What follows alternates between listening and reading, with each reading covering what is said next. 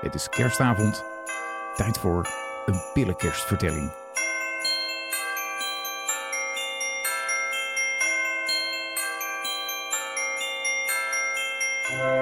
Het was kerstmis in de Meern. Tenminste, bijna. Het was de dag voor kerst en in een groot statig pand brandde nog licht. Terwijl een vrouw haar geld telde, telde een man de minuten voordat het tijd was om naar huis te gaan. Elvira Scrooge was een harde werker, maar tegelijkertijd een ellendig, hebzuchtig, vreed en nogal gierig persoon. Ze had geen idee wat het woord vrijgevig betekende. Bob werkte op het kantoor van Elvira. Niet omdat hij het leuk vond, het was nou eenmaal zijn baan. Maar veel liever was hij thuis bij zijn gezin. Zeker nu, op kerstavond. Het is zo koud in dit stomme kantoor. Maar nee, laten we de verwarming vooral niet aanzetten. Begrijp het best hoor, met de energieprijzen van dit moment. Maar het vriest gewoon. Ik moet letterlijk het ijs van mijn beeldscherm krabben. Ik ga ophangen. Ik ben hopelijk snel thuis. Plots zwaait de voordeur open en stapt er een jonge vrouw naar binnen.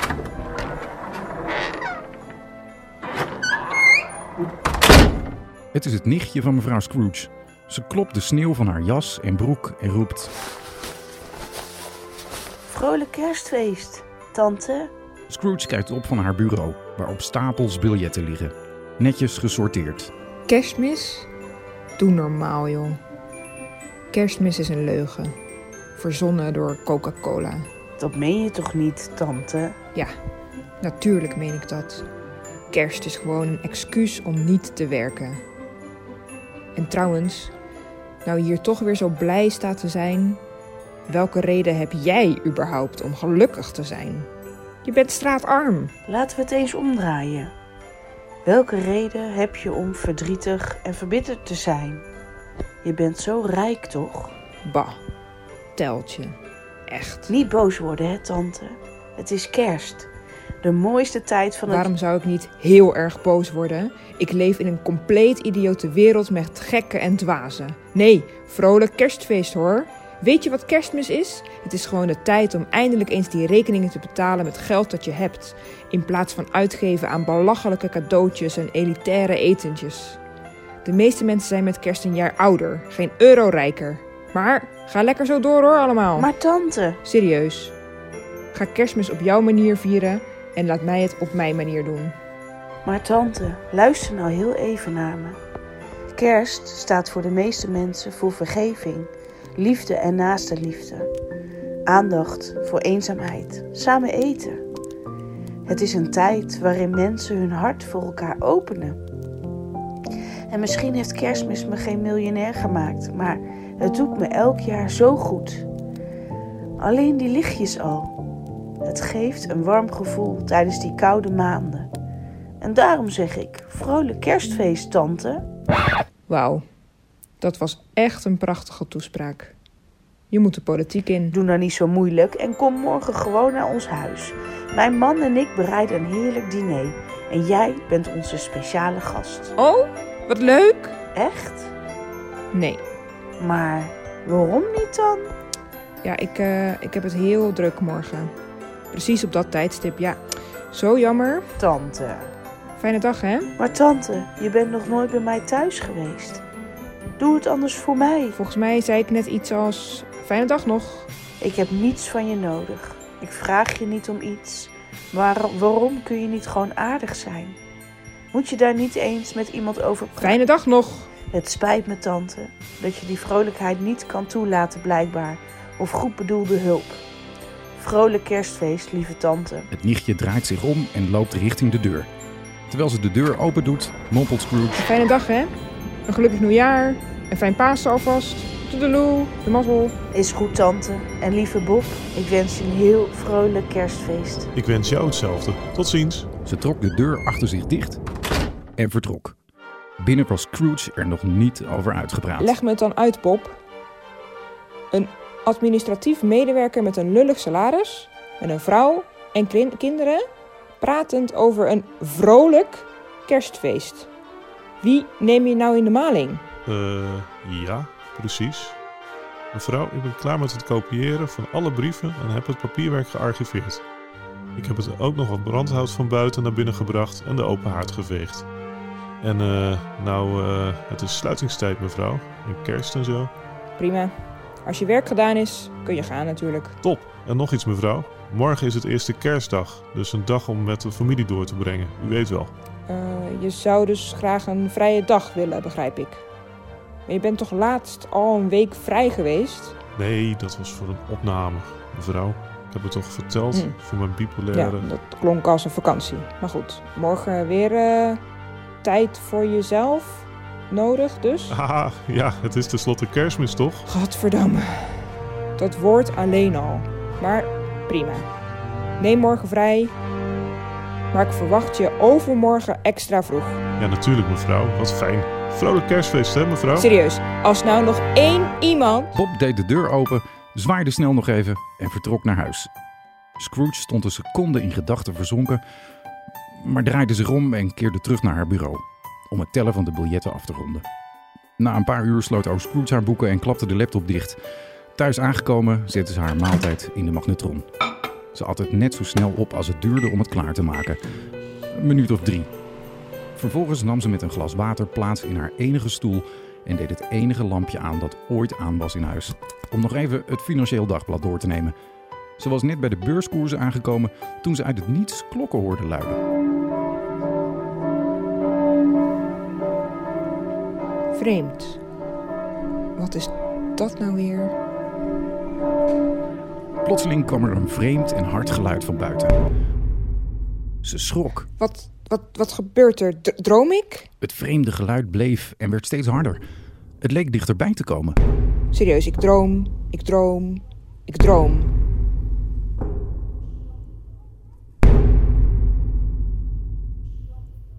Nope. Geen droom, ouwe. Klonk het vanuit een hoek van de slaapkamer. Ik ken jou. Jij bent eh, Marie. Wat doe je hier en eh, wat, wat wil je van me? Nou, zie je deze kettingen? Ik ben geketend aan mijn zonde. Zonden? Welke zonden? Je was een harde werker en een goede zakenman. Ik een goede zakenman? Ik heb misbruik gemaakt van mensen. Toen ik nog leefde heb ik nooit de waarde van liefde en naaste liefde gevoeld. Ik was altijd maar aan het werk. Werk, werk, werk. Ik wist niet eens wie ik zelf was. Alles draaide om werk. En nu moet ik over de aarde zwerven. Voor altijd. Ik ben niet in staat om rust te vinden. Oh, wat eh, enorm lullig voor je. Luister, Elvira. Ik ben hier vanavond om je te waarschuwen. Je hebt nog steeds de mogelijkheid om te veranderen. En als je dat niet doet, hm, wacht je hetzelfde lot. Scrooge wist niet goed wat ze hiermee aan moest. Maar ze nam het voor de zekerheid toch maar serieus en luisterde verder. Oké, Scrooge. Drie geesten gaan je bezoeken. Listen very carefully. I shall say this only once. De eerste komt morgen, als de klok één slaat. De tweede op de volgende avond op hetzelfde uur. En de derde op de volgende nacht om de laatste slag van de twaalfde uur. Eerste om één uur en dan? Zeg het nog eens. Hallo. Hallo. Stilte. Behalve het grote slaapkamerraam dat klapperde. Scrooge rende naar het raam en trok het in één ruk dicht. Bevend van angst sprong ze op bed en gooide alle dekens over zich heen. In een foetushouding viel ze in slaap, zoals bijna elke avond. De volgende dag duurde langer dan normaal. Maar toen de klok eenmaal één sloeg, gebeurde het. Elvira zag plotseling een vreemd wezen naast haar bed. Wie ben jij? Of wat? I am the ghost of Christmas past. Oh, wacht. Dit is de Nederlandse versie. Ik ben de geest van het kerst. Ehm, van eerder kerstverhalen. Nee, verleden. Kerstverleden. Is dat wat? Ik ben de geest van het kerstverleden. Eh, ik. Anyway, kom uit bed en ga met me mee. De geest nam Scrooge mee door de tijd naar een klein stadje dat ze zich langzaam begon te herinneren. Ze herkende de huizen, de kerk, de rivier, de brug, de mensen van vroeger. Hé, hey, mijn school. Wat leuk. Dan valt haar oog op een klein meisje, eenzaam in een hoekje verscholen op het schoolplein. Dat meisje, ik. Ik ken haar, denk ik. Zij had helemaal geen vrienden, arm kind. Scrooge wil naar haar toe lopen, maar de geest grijpt haar bij haar arm en zegt... Kom, we zijn nog niet klaar. Ik wil nog iets laten zien. Elvira wilde blijven, maar voor ze er erg in had, waren ze op een andere plek beland. Ze stonden recht voor een huis. En? Herken je. Ja, dit is mijn huis. Het huis waar ik ben opgegroeid dan. Dat is lang geleden. Dat is het zeker. En herken je dat meisje dat daar alleen zit te lezen? Daar voor het raam? Ben ik dat? Als kind? Ja. Dat moet wel, maar waarom ben ik. Waarom is ze alleen? Dat antwoord weet jij alleen. Ja, dat weet ik ook wel, omdat mijn ouders hard werkten zoals het hoort. Daarom was ik alleen. Altijd alleen. Tja, misschien moeten we. Kom, pak mijn hand. We hebben niet veel tijd meer. Nee joh, ik, eh, ik ben er wel klaar mee. Ik heb genoeg gezien voor vandaag, echt.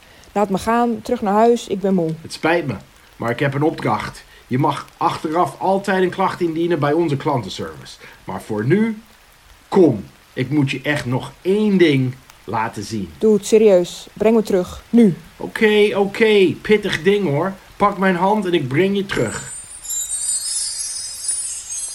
En bam, daar stonden ze, in een grote tuin.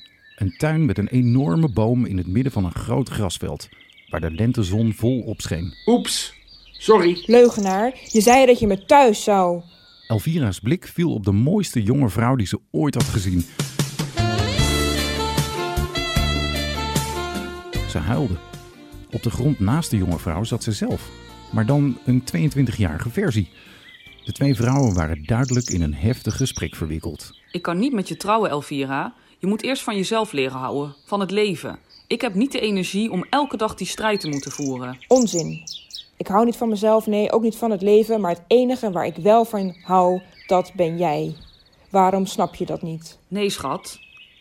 Hoe vaak moeten we dit gesprek voeren? Je bent rete depressief, al jaren. En ik hou van je, maar ik kan het niet langer aanzien. Wat niet? Hier zitten in een heerlijke tuin, zonnestralen, twee mensen die intens van elkaar houden. Je ziet de zonnestralen, maar voel je ze ook? Je weet dat ik van je hou, maar voel je dat? Voel je dat van binnen? Wat bedoel je?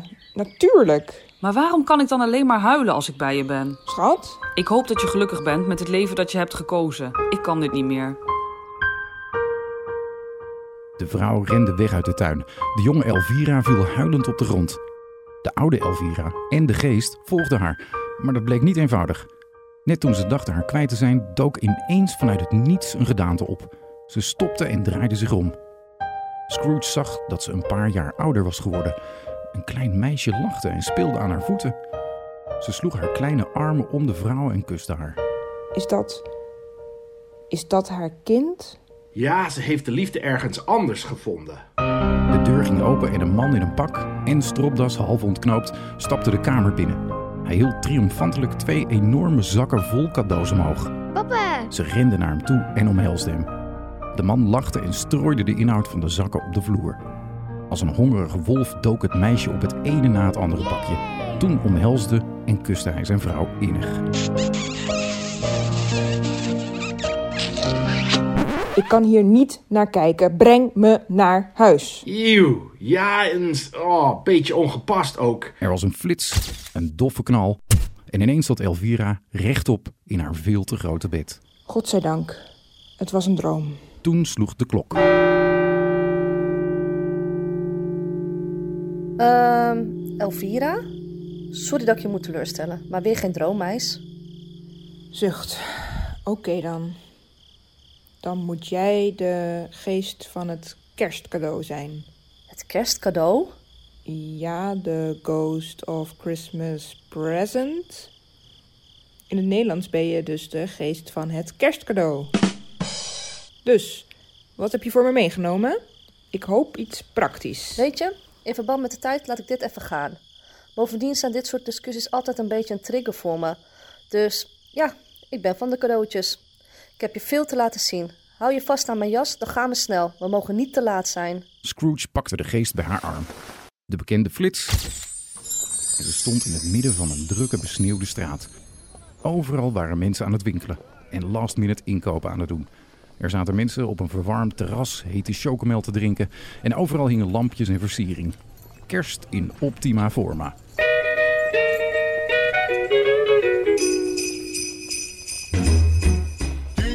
Mijn hemel, wat ziet iedereen er gelukkig uit. Bah.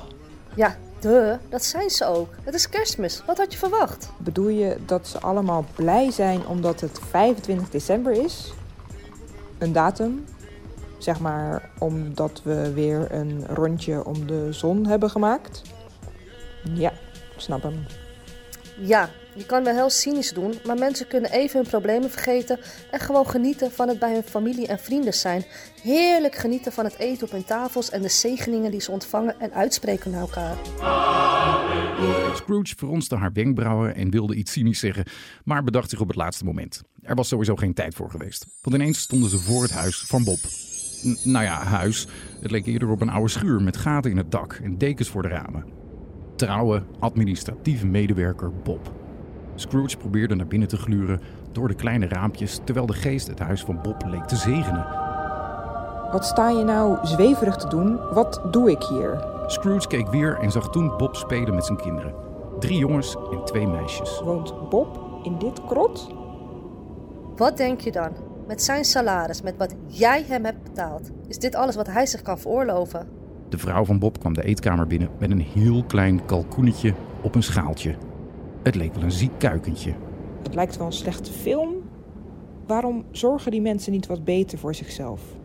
Hoe kan je zo leven? Kleren met gaten en die kalkoen. Hoe verdeel je die met zeven mensen? Ik voel gewoon hun honger hier.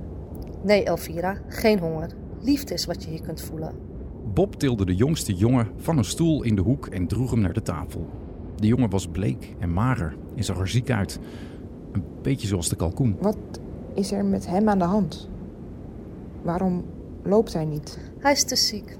Zijn naam is Tim en zijn ouders hebben geen geld voor een behandeling. Dus als er niks gebeurt, sterft hij binnenkort. Sterven? Die arme jongen? Maar, maar er moet toch wel iets aan te doen zijn? Gentherapie, een vaccin.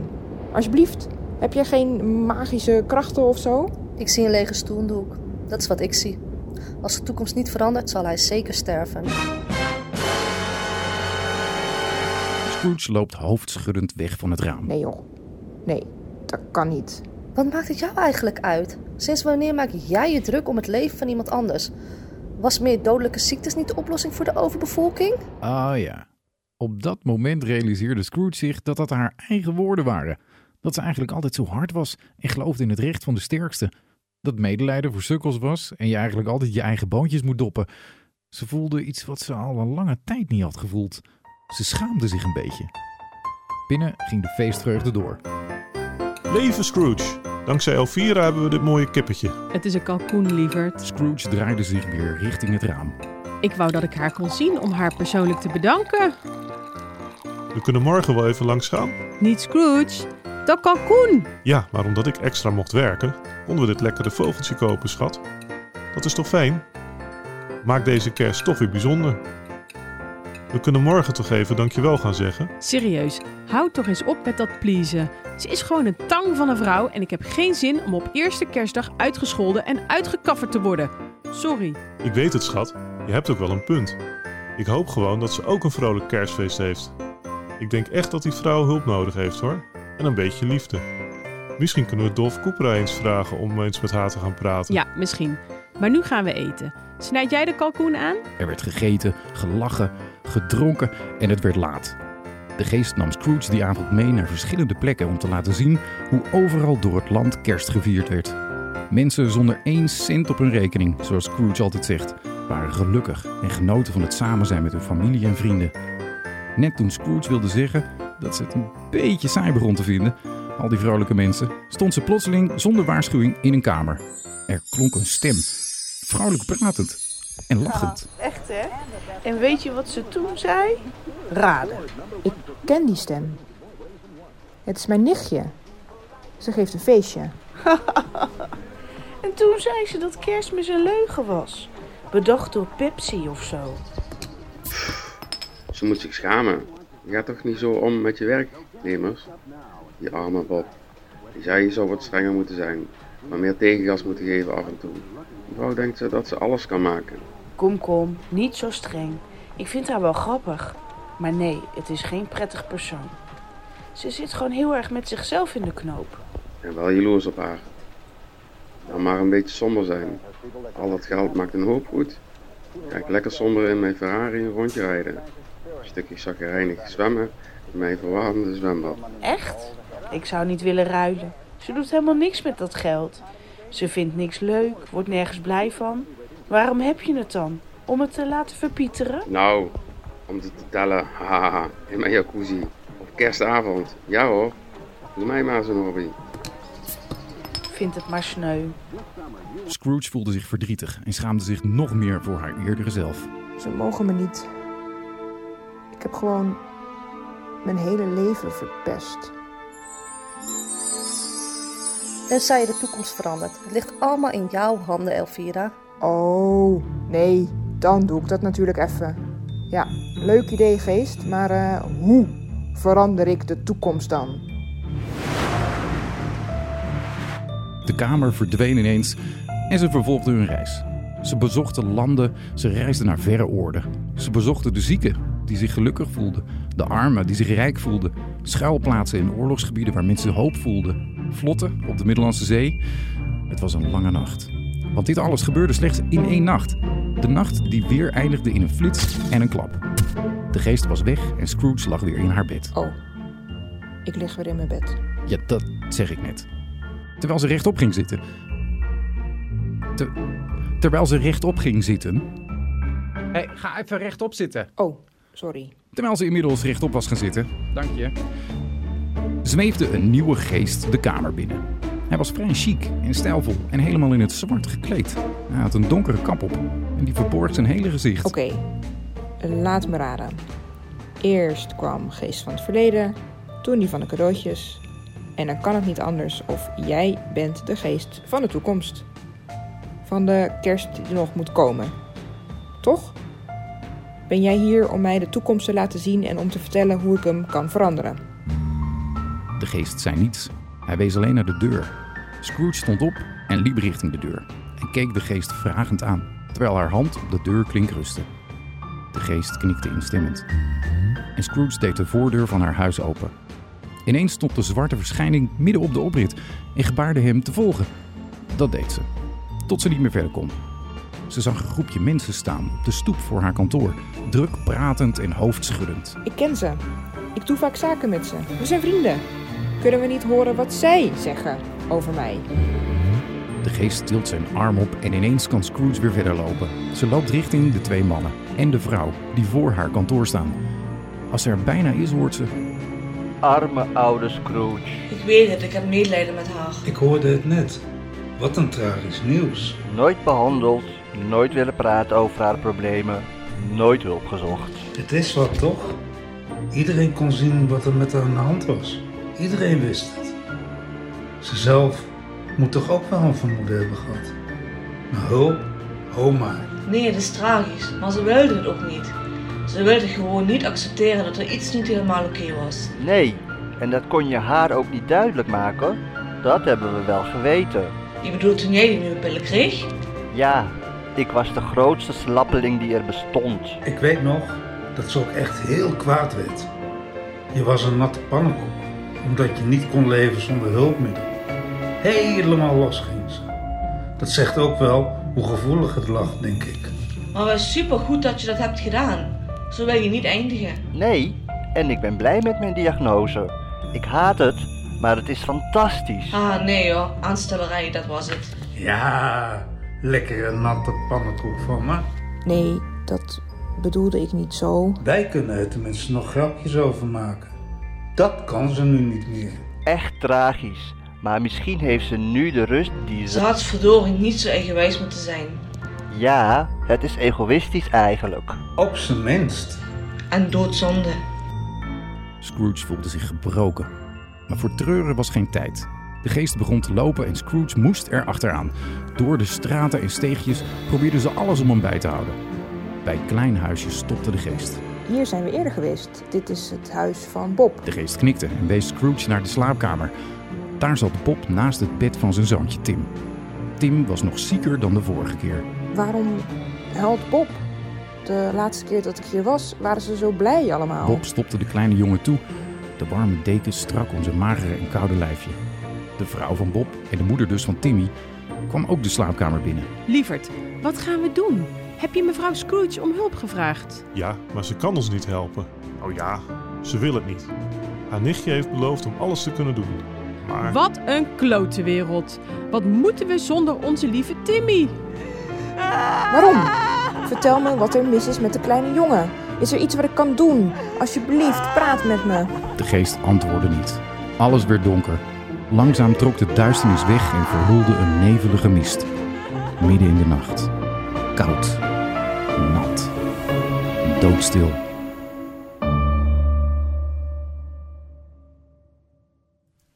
Waar zijn we? Dit is, is, is dit een begraafplaats? Waarom heb je me nou weer hierheen gebracht? De geest wees richting een graf. Oké, oké, wacht. Ik begin een patroon te herkennen. Voordat ik me zo meteen weer een ongeluk schrik, even checken. Is wat ik ga zien wat gaat gebeuren of wat kan gebeuren? De geest antwoordde niet. Oké, whatever. Scrooge liep naar het graf.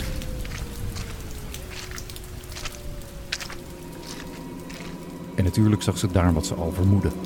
Op de grafsteen stond haar naam gegraveerd. Elvira Scrooge. Overmand door emotie viel ze op haar knieën. Nee, nee, nee, nee, ik, ik wil dit niet. Ik, luister naar me, ik ben veranderd.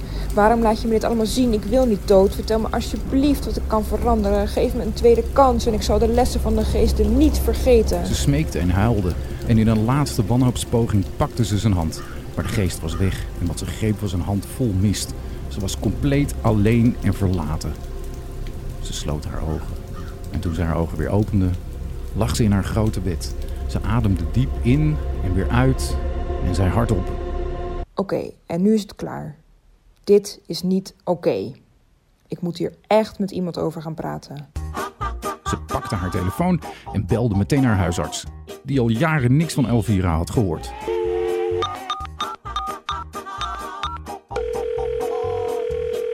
Ja, ehm, ik denk dat ik last heb van depressies, dokter. Misschien, ja, misschien ook wel waanvoorstellingen.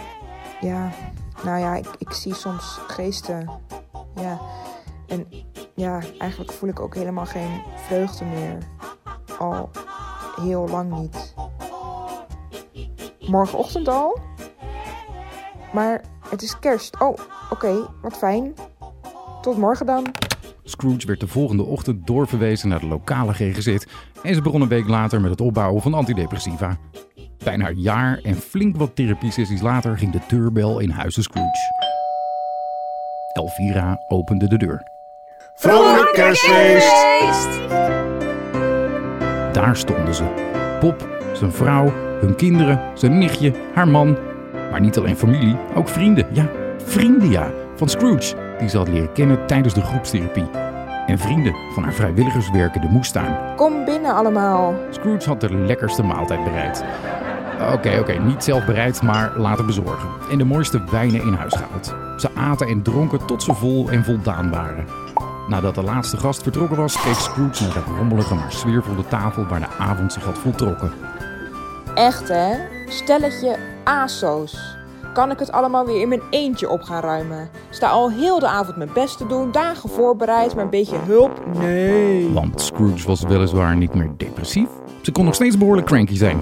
En kerst zou nooit haar favoriete feestdag worden. Terwijl ze de tafel afruimde, ving ze een glimp van zichzelf op in de spiegel aan de andere kant van de kamer. Ze bleef even staan, zag zichzelf bezig, glimlachte en zei hardop: Oké El, dit was zo gek nog niet. Ja, misschien wel door die pillen. Wie zal het zeggen? Het was haar allereerste vrolijke pillenkerst.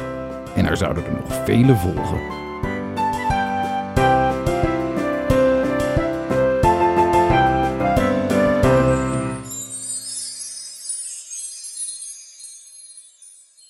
Oh, eh, voordat ik het vergeet. Dit was natuurlijk totaal onmogelijk geweest zonder de medewerking van de cast. De pillenkast in dit geval.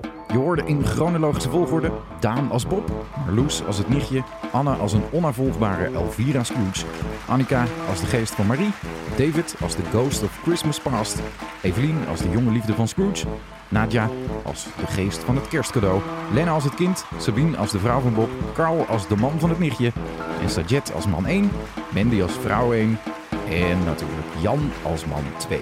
Allemaal enorm bedankt. Een hele mooie kerst en tot in het nieuwe jaar.